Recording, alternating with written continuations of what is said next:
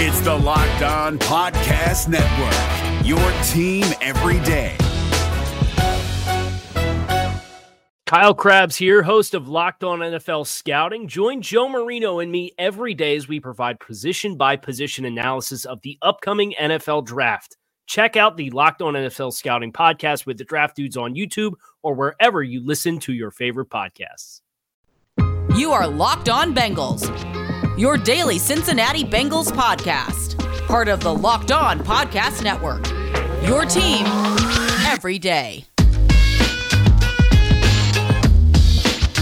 What up, Bengals fans, and welcome to another episode of the Locked On Bengals podcast. I'm your host, Jake Liskow, joined by your host, James Rapien. We're back to five days a week, everybody. If you've been suffering and having withdrawal as we've been on a three day week schedule during the quiet part of the off season, we're back to five days a week starting this week. So if you're back on that daily morning commute, well, we're there for you. Locked on Bengals on your way to work, on your way home from work, whatever the convenient time is for you, anywhere you get your podcast. We're with you five days a week. And today we're brought to you by rockauto.com. Amazing selection, reliably low prices, all the parts your car will ever need. Visit rockauto.com and tell them Locked On sent you. Today, James, we're going to talk about two topics primarily. One of them is going to be Elizabeth Blackburn, again, getting out in front of fans she did a Reddit Ask Me Anything today. I sent in a question. She answered it. Going to talk about that a little bit. And she wrote another article for Bengals.com, which for the most part, fans really eat that stuff up. And the other thing is ESPN did a comprehensive, they do this every year, future NFL power rankings where they rank each team by their front office, by their drafting ability, by their roster strength, by their quarterback and try to say these are the teams that we think are positioned well for the future. And, well, I guess somewhat unsurprisingly, the Bengals don't turn out very well on their list, but there's certainly room to argue.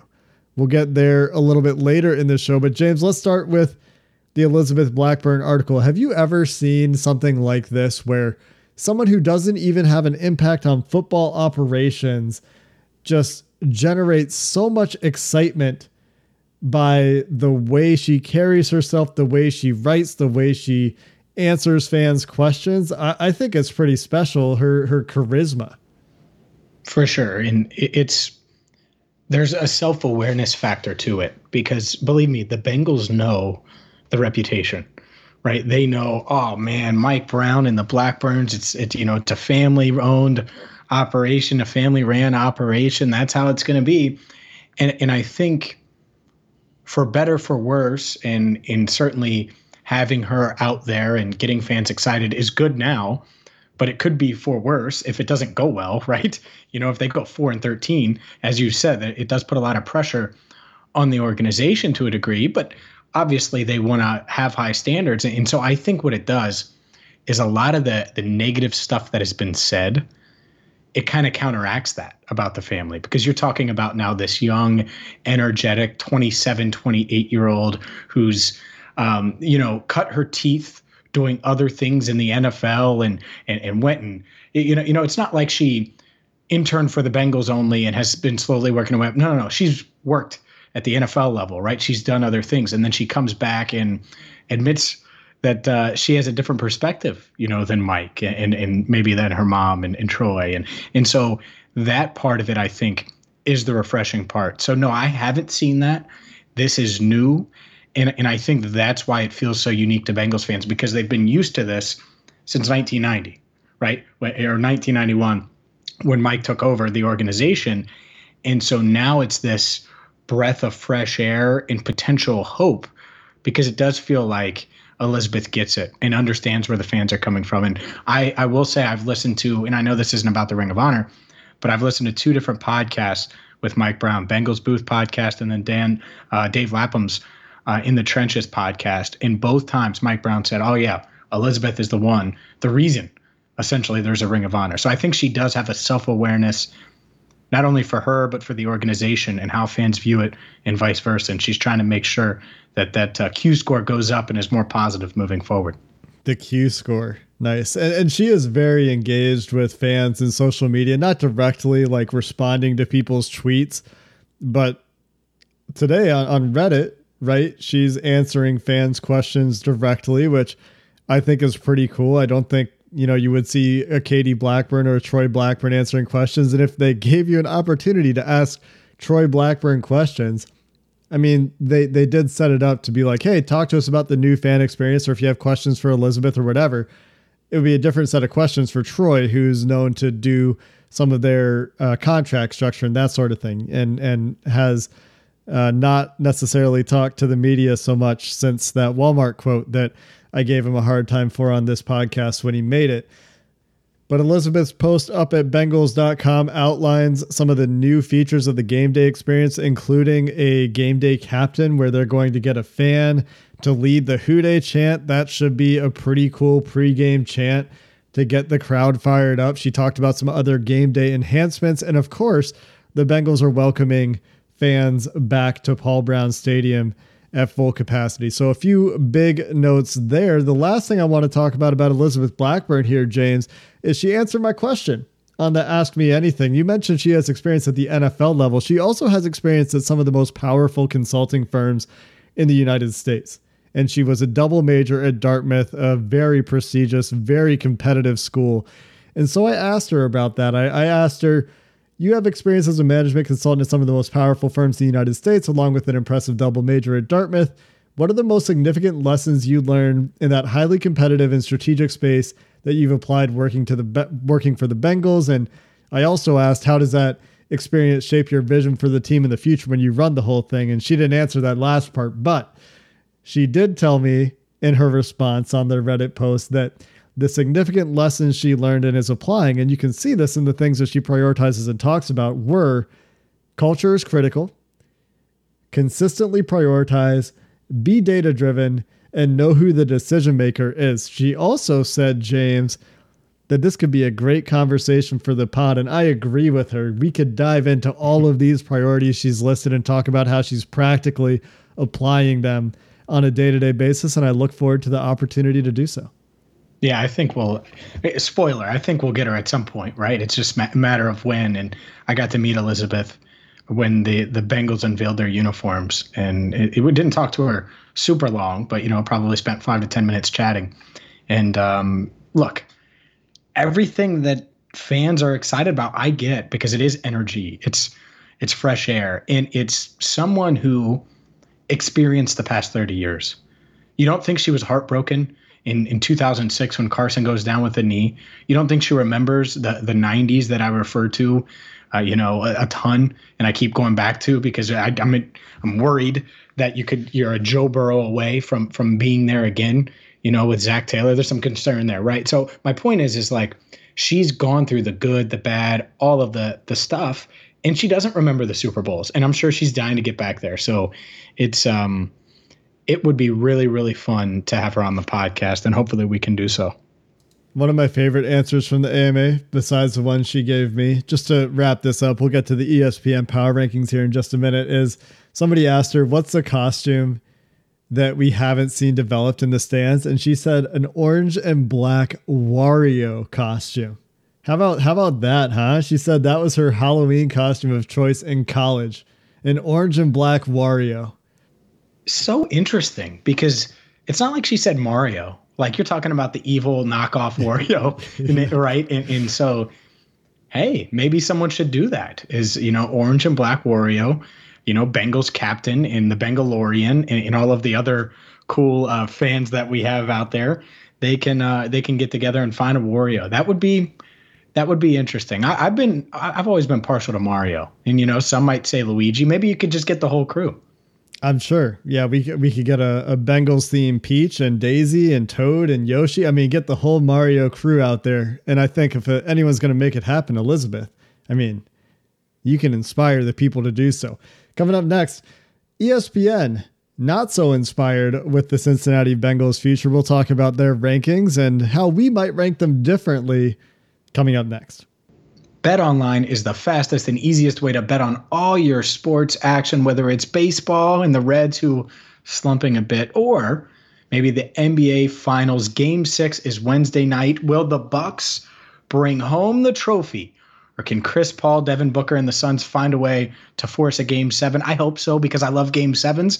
Either way, you can win money and win big at betonline.ag. Get in on the action, get off the sidelines, and head to the website betonline.ag and sign up today. And when you sign up, make sure you use promo code locked on to receive a 50% welcome bonus on your first deposit. It's that simple. Promo code locked on at betonline.ag, and you're going to get a 50% welcome bonus on your first deposit. BetOnline, your online sportsbook experts. Is your team eliminated from the playoffs and in need of reinforcements? Maybe it's time for a rebuild, or maybe they're just a player or two away from taking home the Lombardi Trophy. Either way, join Keith Sanchez and Damian Parson for Mock Draft Monday on the Locked On NFL Draft Podcast. They'll tell you which college football stars your team will be taking in the 2024 NFL Draft. Check out Mock Draft Monday on the Locked On NFL Draft Podcast, part of the Locked On Podcast Network. Your team every day. James, ESPN has done a number of rankings in the NFL offseason. None of them have been too terribly kind to the Cincinnati Bengals. We talked about their top 10 lists in an episode last week where Joe Mixon and Jessie Bates were the only players for the Bengals to make the top 10 lists at their respective positions.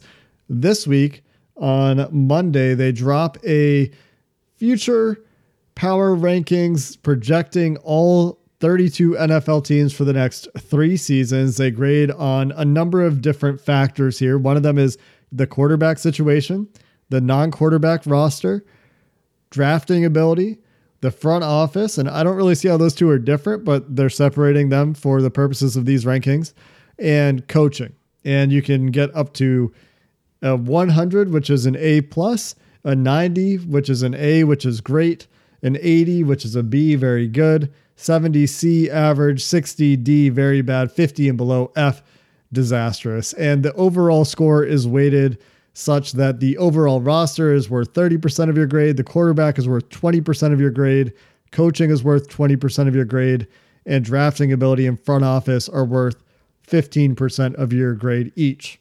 The top few teams in the NFL, according to these lists, the Kansas City Chiefs, the Tampa Bay Buccaneers, the Baltimore Ravens, the Buffalo Bills, the Cleveland Browns. So the AFC North represented with two teams in the top five. And right away, James, something that stands out to me when I start to think about the methodology here is Tampa Bay, number two. A lot of that on the strength of having the second ranked quarterback, Tom Brady getting a 90.5 as a quarterback. And the quarterback situation in Tampa Bay is, is given this really high mark. But I'm thinking next three years, at some point, Tom Brady is going to meet father time at some point, he will fall off due to age related reasons. So, from a methodology perspective, I do wonder a little bit about giving Tampa Bay the second ranked QB situation for the next three years. I could certainly see that being the case for the next one year, but the Bengals come all the way down overall at 29, a 68.1 overall. And I think we should go through each of these categories because I, I think you could probably pick some bones with all of them they should be higher. And that was my first reaction when you, you know, showed me this article and sent it to me because look, it's the next 3 years. And if you believe in Joe Burrow and for what it's worth, he's ranked pretty high and we'll get into that. If you believe in Joe Burrow, that should bode well for the next 3 years, whether Zac sucks or not, whether the front office is good enough or not. I you know, I think that that's better than the you know the third worst team in there, the fourth worst team in the NFL. And so 29 for current power rankings makes sense. You're not getting a debate from me. Future power rankings over the next three years, uh, I, I just I think it's a little low. Now, should they be ninth? I don't think so, but I think 29th is low. I, I think I tend to agree for the next three years, but let's talk about these individual rankings because maybe that'll start to shed some light. And this probably will take the rest of our show. We're going to take our time here and really dig into it. So, the first thing is the overall roster is ranked 29th in the NFL. They give it a 64.8 grade. Only a few teams coming in worse for the overall roster in the NFL. One of those is Detroit, who's 31st with a 59.3 grade. Houston, 32nd, 54.3 grade. And I believe Oakland, nope, not Oakland. Who's the other one? Atlanta coming in 30th at 61.8. Only those rosters overall grading out worse than the Bengals. You look around the league, and I feel like there are arguments for some of these other teams. I, I think Vegas is actually one of them, which is why I thought that was one of those teams. Philadelphia coming in just ahead of the Bengals at 28th. I mean, I look at Philadelphia's roster. I feel like I would rather have the Bengals roster than Philadelphia's roster in most positions right now. So even with this very first ranking, I start to think this feels not quite right right away. And a couple teams you didn't mention were the teams, and it's because they're ranked ahead of the Bengals in this department, the teams that were drafting first and second in this year's draft, right? The, the Jacksonville Jaguars, are, are you serious? You're telling me that their roster is better than the Bengals roster? I, I, I, I don't know about that. You're telling me the New York Jets roster is better than the Bengals roster? I, and, and so that there it is. Uh, I don't, again, I don't think that from a roster standpoint, and it's minus the quarterback here, the Bengals should be even 19th. But 29th, it just feels a little low. And I will say part of it is we're expecting big things out of Ja'Marr Chase, right? We're expecting Tee Higgins to take a step forward and Tyler Boyd to be the same guy we've seen and maybe Mixon to take a step forward. And if those things happen, then suddenly the overall roster, at least offensively, feels much, much different. But a, a lot of those things have yet to be proven. And so they could shoot up in this area, I think, this season. Um, but I, I do tend to think they're about right. Probably a few spots too low. But you know, if they were 25th, I would probably say that's about right. Yeah, I think it's it's just a little bit low, right? And the score seems to me to be low. I don't think that this is a terrible roster by any means. I think it's young and there are some good players around. I think DJ Reader's a, a fine player, a very good player. Jessie Bates, a very good player. You talked about all the skill players on offense. Jonah Williams, a good player. Riley Reiff, a good player, even though he's only on a one year deal. But you look around the roster, and yes, they need to answer some questions on the offensive line. There's a lot of, I'll believe it when I see it on defense but there's also a lot of solid players around, some solid veterans who have had good years in the NFL. And so it's hard for me to imagine 29th for their roster because we have looked at every other team in the NFL at some point in the last few months uh, as part of our Locked On NFL duties. At least I have. And I, mean, there's just some teams here, and the Eagles being ahead of them is one of them. Uh, we, we could talk about the Bears too. We could talk about the Falcons, where you really think those situations are better? And some of that comes down to coaching, which we'll get to in a little bit. But Joe Burrow actually does get pretty good marks here, James. He, he comes in at 13th, 77.3 grade, just a little bit south of the B, very good. I get this in a sense because, you know, he was injured. At the same time, this is barely better than Derek Carr. This is, you know, behind Jacksonville with Trevor Lawrence and I get that you might want to project Trevor Lawrence to be better eh, than than Joe Burrow if you wanted to behind Arizona. So there's some teams where you know the injury is certainly a factor. Maybe if he finishes the season, he comes in a little bit higher here, but there's some teams where I feel like the arguments go both ways. If you're projecting Burrow and you're projecting some of these other guys that haven't played yet in the NFL or still have questions in their own game, I, could see him moving a couple spots up or down, but at the same time, I sort of get it because of the injury. Yep. And, so that's part of it, certainly, is the injury. I mean, he's one step behind Baker Mayfield, way behind Justin Herbert, seven spots lower than Justin Herbert, just to give you an idea. And I think there's a debate there, right? Um, but but when you look at Herbert's numbers, a lot of people fall in love with them, and I get that. Oddly enough, just another one I was looking at, they're ahead of Green Bay. Green Bay 16th. So, and, and I get it. Next three years, Aaron Rodgers, you don't know with him what's going to happen. He may be in Denver next week. So that that part of it is is interesting, and that's what make makes this tough. But uh, yeah, I mean, I mean, I think that's about right. And I don't know, what, what are you expecting from Burrow this year? Like to me, like by the end of the year, are you expecting him to be like cement himself as a top 10 quarterback? Because I think he could play really, really well. And we still wonder if he's there yet. He might be 13th after throwing for 5,000 yards. I think that's that's uh, I don't know about realistic, but that could happen where we don't think he's top ten yet, but he has huge numbers. I, I think that top 10 is a realistic expectation for Joe Burrow this year. I think something has gone a little bit wrong with this season if we're not looking at Joe Burrow after this season and thinking he's a top 10 guy because you know we talk a lot about the the Bengals hopes are largely pinned on Joe Burrow and and him establishing his culture and him being the key to success and you know reestablishing that connection with Ja'Marr Chase to really patch up the one significant hole in his game, which was the deep ball, of course. So yeah, based on the way I've been thinking about this since he was drafted, the way we've been talking about it, I think top 10 is a realistic expectation this year for Joe Burrow. I hope so, right? We, we certainly hope that he gets there. And I think the the pieces are in place for him to have a, a really big year. And so if that does happen, hopefully we don't have him in the same conversation right now as a Ryan Tannehill, Ryan Tannehill, who's 11th in these rankings, right? I mean, that's next three years, Burrow or Tannehill. I think Titans fans are taking Burrow, right? I, I think there's some Browns fans that would take Burrow over Baker the next three years, and and so that's the that's the thing here with these again is there's there's a dilemma a bit, and I could certainly see him being in that top 10 range. Up next, we're going to continue to react to these rankings. That was the high point. It all goes downhill from here with all of the makes and model combinations that we have for vehicles these days, it's impossible for chain stores to stock all the parts that you need for your vehicle. And when you go to that store, you're going to inevitably be disappointed when they don't have in stock a part you need for your vehicle. Your counter worker is going to have to look up the parts on their computer, which you could do at home. Do it yourself at rockauto.com. You'll have access to the same catalogs a chain store does, and you'll cut out the middleman. You can spend 30, 50, 100% more for the same parts at a chain store.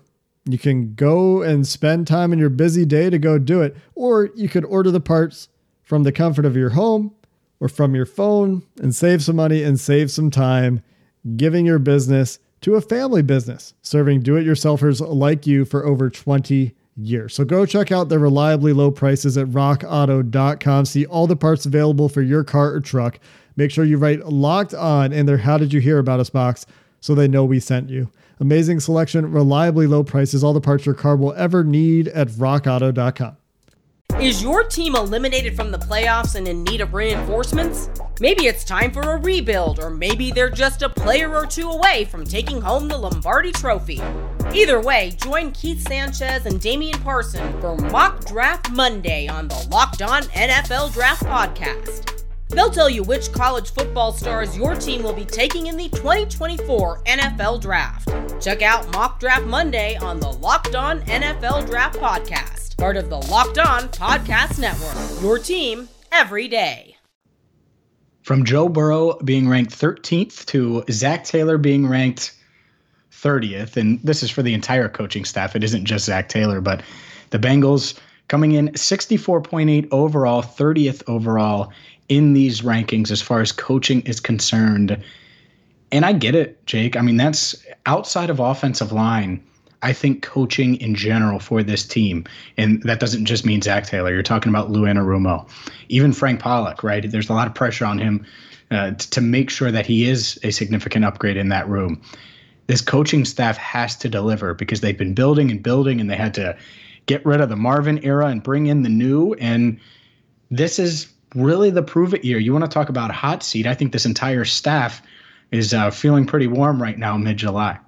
Yeah, I think this one is pretty fair based on the results we've seen. And I saw something from from Matt Williamson, who's on the Williamson and Peacock show right here on the Locked On NFL podcast network. And he had a stat from Warren Sharp. The Bengals have won one out of their 20 one score games. Their last one score games, I believe, was the stat, which is insane. And, and there's certainly some luck involved there. One score games all involve a certain amount of luck, but also there's Uh, a coaching issue there. I think there's a finishing games issue, and a lot of times that does go back to coaching. Also, roster quality certainly has been part of this. This has not been a very good football team the last few years, but it's probably been. It, it had at least the potential to go a slightly different way than its record. We've talked a lot about his record in one score games in the first year. it was a reason to expect regression. And then it became more of a trend in the second year. And then they lost Joe Burrow and then everything was despair. But as I look at these rankings, I, I, do wonder a little bit about some of the other positions of coaches, like Urban Meyer's staff in Jacksonville, which is currently serving subpoenas because they hired the wrong guy to be a strength and conditioning coach. They're 18th. And Urban Meyer's never had a successful NFL team. He's been a good college coach, but I mean, we're, we're really putting him at 18 without having proven anything yet in the NFL. And I, I don't know about that one. And so I, I do wonder about some of these coaching staffs, some of these coaching staff rankings, but at the same time, it's hard to argue with Zac Taylor's staff being 30th. Would you put see, I would still put Urban ahead of Zac in, in so maybe not 18th, I agree, but I wouldn't have him 31st. Uh, yeah, I mean maybe not, but I would have him like 27 or something like all the rookie coaches would be down in that area unless they were like Robert Saleh. I could see being like 23, 20, and I think that's where he is, like 23, 24. So, uh, yeah, I mean, some some of the coaching rankings. I mean, obviously there's a high degree of subjectivity here, but a lot of these first year coaches, I think, maybe a, a little bit higher than I would put them. Well, yeah, Mr. Bite Kneecaps Dan Campbell shouldn't be ahead of Zac Taylor either. I agree with that. Maybe because why should he? I mean, my guy is is known for what right now? I mean, being an interim coach in Miami, which by the way, they they know uh, they know each other, Dan Campbell and Zac Taylor from Miami days, I believe. So, yeah, it's um, it's one of those things. But ultimately, six twenty five and one, that's hard to get past. Mm-hmm. Much like one and thirty one was for Hue Jackson. I know five wins more is a big difference, but uh, it really it's not when you're talking about two seasons of football. Uh, they're gonna have to to win some games here. Zac's gonna be and this coaching staff in general, a lot of these guys are going to be in trouble. Yeah. And, and so in that sense, the, the ranking's certainly understandable. The next couple, though, I guess it's been a rough few years in this area, but this team isn't that far removed from a string of five straight playoff appearances. And before that, intermittent playoff appearances. I was recently in a bit of a debate with Doug Dirt, Doug Gray, the, the Reds minor league guy on Twitter about which ownership is is worse between the Reds and the Bengals. And we talked about this on the mailbag recently. And, you know, he was confused because people that are optimistic about the Bengals think the Reds are hopeless. And I was trying to explain the perspective from Bengals fans. And one thing he pointed out is like, well, this the Bengals ownership hasn't done anything for the last 30 years, but you go back to the major watershed moment for both franchises in those last 30 years. And for me, it's when the Bengals hired Marvin and when the Reds hired Dusty. And in that time, the Bengals have like seven winning seasons to the Reds four. Their winning percentage is roughly equal, but the postseason, you know, seven to four postseason appearances. And one of those postseason appearances for the Reds was just one game against the Pirates that one year. So the the recency factor is the Bengals have been better more recently than the Reds, who yes, they won last year, they got to the playoffs, and then they didn't score a run, and and then this year they have a winning record, but the the the point of this is to say that it's not too long ago that this same front office was in the playoffs for five years in a row. And it's not too long ago that this front office was praised for making consistently good draft decisions. And now in these rankings, they come in at 28th in drafting ability and 30th in, in overall front office ranking. And so, on the one hand, yeah, they have the smallest scouting staff in the NFL. They've had a bit of a rough go of it lately for the last few years. And on the other hand, these are the same guys that that put together a winning team before and you know, they're spending money and and maybe this just points to the fact that national media aren't buying that they're spending the money in the right places, but again, just like feels a little low to me. Everything feels like it should be just like a few spots higher, except maybe quarterback. And that would bring the Bengals, I think, a few spots higher because I think their next three years, they are kind of moving on an upward trajectory. And this would make you believe they're going to be stuck and, and be the Browns of the 2020s. Yeah, it, look, the Lions are ranked ahead of the Bengals in draft and front office. Get the hell out here with that. The Detroit Lions. What have they done? They had Matthew Stafford and they couldn't put anything around him. And say what you want about him. I think he's going to be pretty good in, in Los Angeles this year, right? And and this is the same organization that got rid of Jim Caldwell when he had a winning record in Detroit and, and you bring in a, a defensive coordinator who, whose both you know biggest thing that he was known for was wearing a shirt with Roger Goodell on it. How did that work out? It didn't, and, and so that's the, the the type of thing Detroit does. So the fact that Detroit's ahead of them, that's one that really stands out. I have no problem with like a Philadelphia being ahead of the Bengals front office wise and draft wise. And I get it. They've had some, you know, last year was oh, just oh, really ugly. Been very bad for them. And they've got themselves straight into cap hell. So I might pick some bones there, but go ahead. But, but a year ago, it wouldn't have felt close. And so yeah. I get it, like the Carson Wentz thing. And, uh, you know, they, they, were coming off of a division title. They had won uh, a Super Bowl a few years prior. So, but like, I get it. They, they also have this meddling owner, which you can argue the Bengals do too. And, you know, they, they haven't felt cohesive for a long time. And all of the good players on that team are really old at this point. At least the Bengals core is, you know, 26 and younger for the most part. Sure. And, and so roster wise, you know, I, I, could see the Bengals overtaking them. And then and, as and that puts happens, the roster together, right? No, no in, but as that happens, like right now, Ja'Marr Chase, again, it's just a, an unproven commodity. Yeah, like I'm not sure. saying, like last year when the Bengals played the Eagles, I was I, I was expecting the Bengals to lose that game going into it. Now since then, It was like oh, week four, week five. Like I still thought the Eagles at that point and it's easy to look back on now, but at that point, I thought well, they were still winning the NFC East. You, you thought like, Carson really Wentz, did. you thought Carson Wentz was still going to bounce back, and I was like, no, he's bad, and then he was bad for the whole year. I thought it was more, and not even necessarily Carson Wentz. I just thought the coaching staff, and, and it just turned out there was just way more there. But my point is, is like I don't have a beef with Philadelphia being ahead of them, but like Detroit, Detroit's ridiculous. And draft wise for Chicago, like the Bears are ahead of them draft wise. The front office isn't, which again, it's really tough. This is the same front office that drafted Mitch Trubisky. What are we talking about here? Like the, the, the Bengals don't have a Mitch Trubisky on their resume. What are you going to go back to 99 with Akili Smith? Because that's the last time.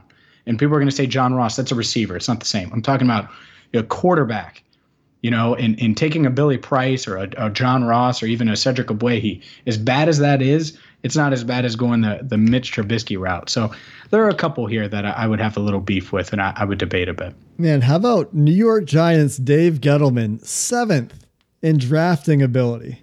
Dave Gettleman, uh, who first pulled off his first trade back uh, of his life in 2021, the guy that I've openly laughed at for some of his draft decisions in the last few years. I, I just uh, Daniel Jones. Mm. That that alone, you can't be seventh.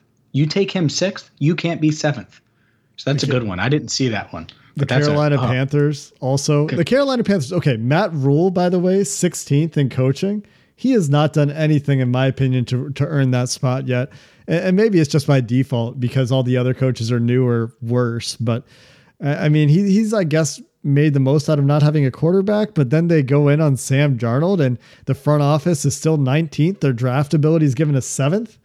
Uh, the Panthers feel much too high in those two regards for, for the situation they find themselves in. But hey, uh, this is, I assume, the work of, of multiple voters and some aggregation of scores and the the reality is until the Bengals start winning some games again, even though this is next three years, quote unquote, they drafted their quarterback of the future last year. So all the optimism that came with Joe Burrow, I think in the national media's eye has been tempered and and tamped down a little bit by the fact that they did not go on this free agent spending spree on the offensive line to protect him. And so you know, I, I, guess I can see where the national media is coming from, and even you and I are there too, where there's a lot of prove it, Sh- show me, show me that you're going to be this good, and so we can look at this and think, ah, maybe that's a little bit low, but until they prove it, you can sort of see where the national media is coming from on all of this stuff.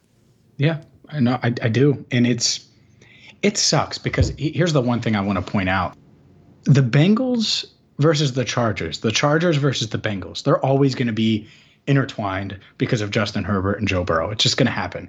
So I'm looking at their rankings, and I, I, get it. Like the roster, it's extremely talented. Understand it. Their quarterback, we already talked about it. He's sixth in these rankings.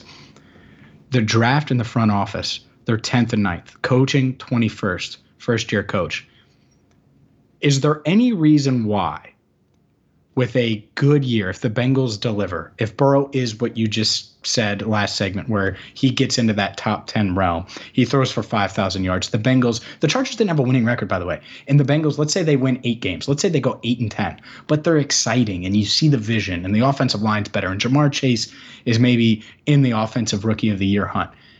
If those things happen, could we see a, a pretty big jump here? Because I look at the two rosters and yeah, you know, there's a Bosa over there and there's no Bosa in Cincinnati, but they have an elite safety.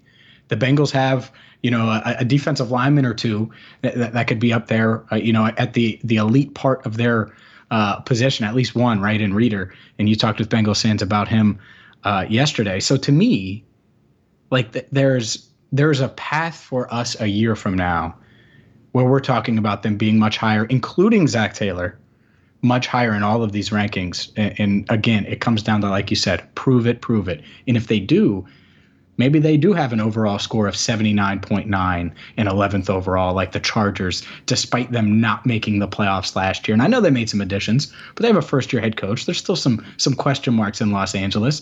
And yet a lot, a lot of people are high on them. And uh, I think the Bengals could be there if things go go well this season.